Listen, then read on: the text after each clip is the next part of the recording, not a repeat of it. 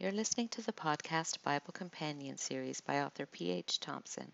This is a chronological Bible study going chapter by chapter, discovering Christ in all of Scripture. This is Job chapter 3.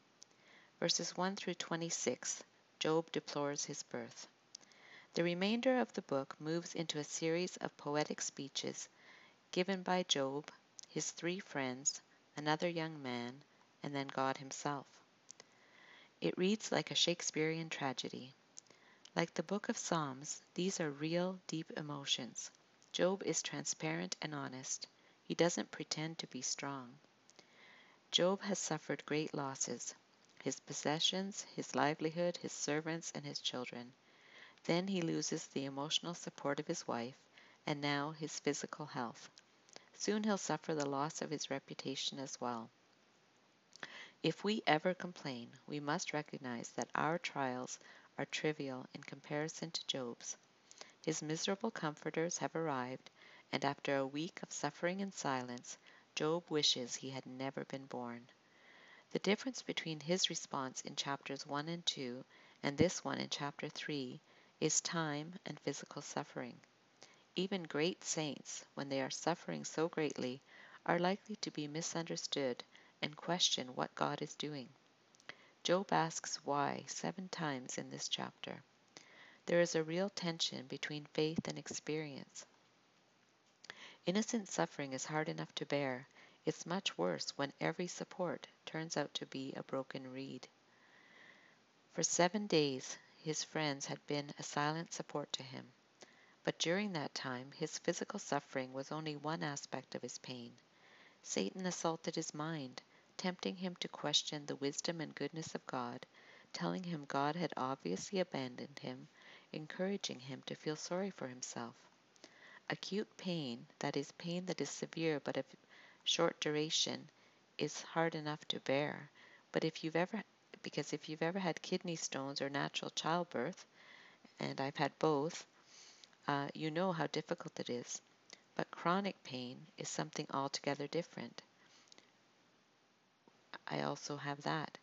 And when you see no end in sight and no prospect of relief, there is both anxiety and depression. As I said, I've had chronic pain now for eight years, and I can attest to the truth of this. There's a point when the pain may not show in your face anymore, and you can smile or even laugh, but it never goes away. Job was in deep distress and despair. These are his complaints. He curses the day of his birth, which is normally a cause of joy. He wishes it were wiped off the calendar. Then he wishes he had never been born, because the joys of life weren't worth all the pain.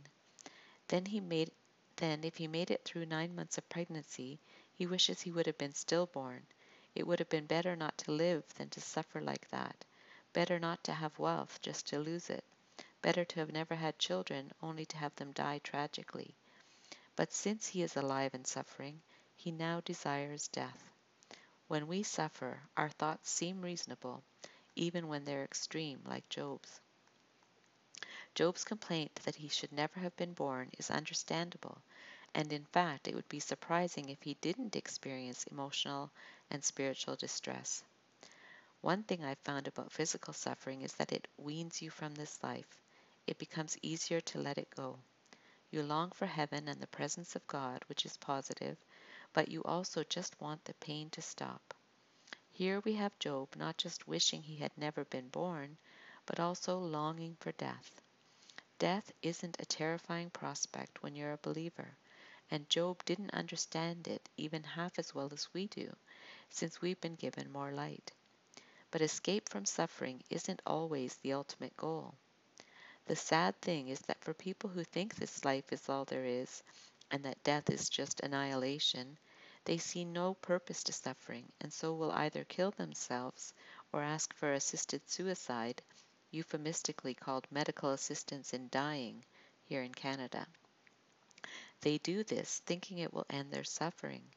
It will, but if they are unsaved, it just brings them to judgment faster. For Job, he understood that a stillborn child was in some ways better off than he, since they didn't have to live a life of suffering like he had. He saw that he could have been at rest with the great men of the earth, kings and princes. In the grave the wicked can no longer cause trouble, the weary are at rest, prisoners are released, the oppressed are liberated, and slaves are freed. He describes his life as misery and bitterness of soul. He says he longs for death and would rejoice if he could find it. Yet we don't see him even considering taking his own life. He seems to know that such initiatives belong to God alone, but he did see how death was a perceived improvement to his present situation. He does obliquely blame God for the fact that he was still alive, because he knew that God controlled life and death.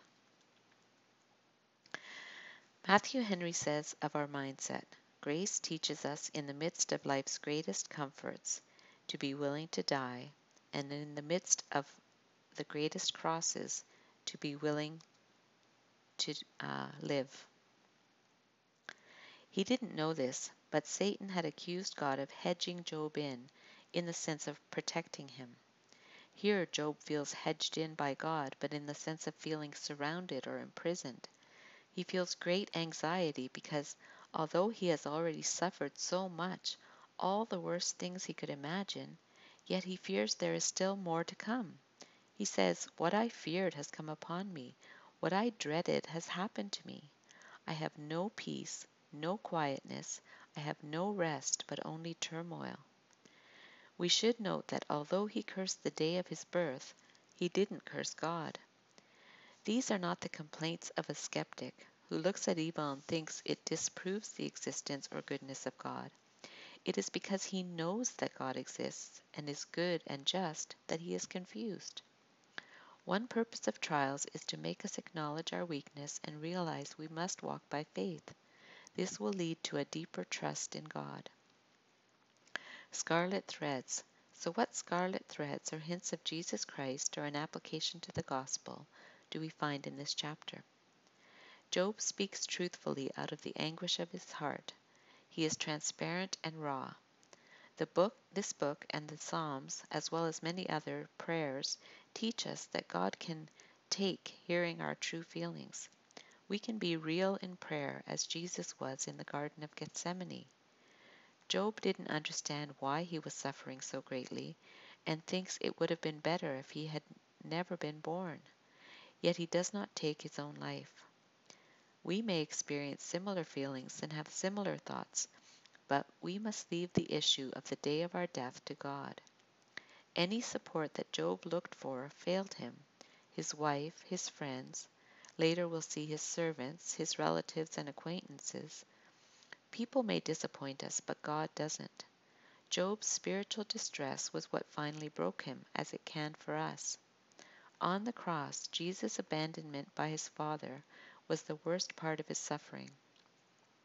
Job understood the concept of consciousness in the afterlife, where he would be aware of being with kings and princes of the earth. The New Testament teaches this as well. You've been listening to the podcast Bible Companion series by author P.H. Thompson. If you enjoyed this podcast, please subscribe and comment. Continue listening for Job chapter 4. May God bless the study of His Word.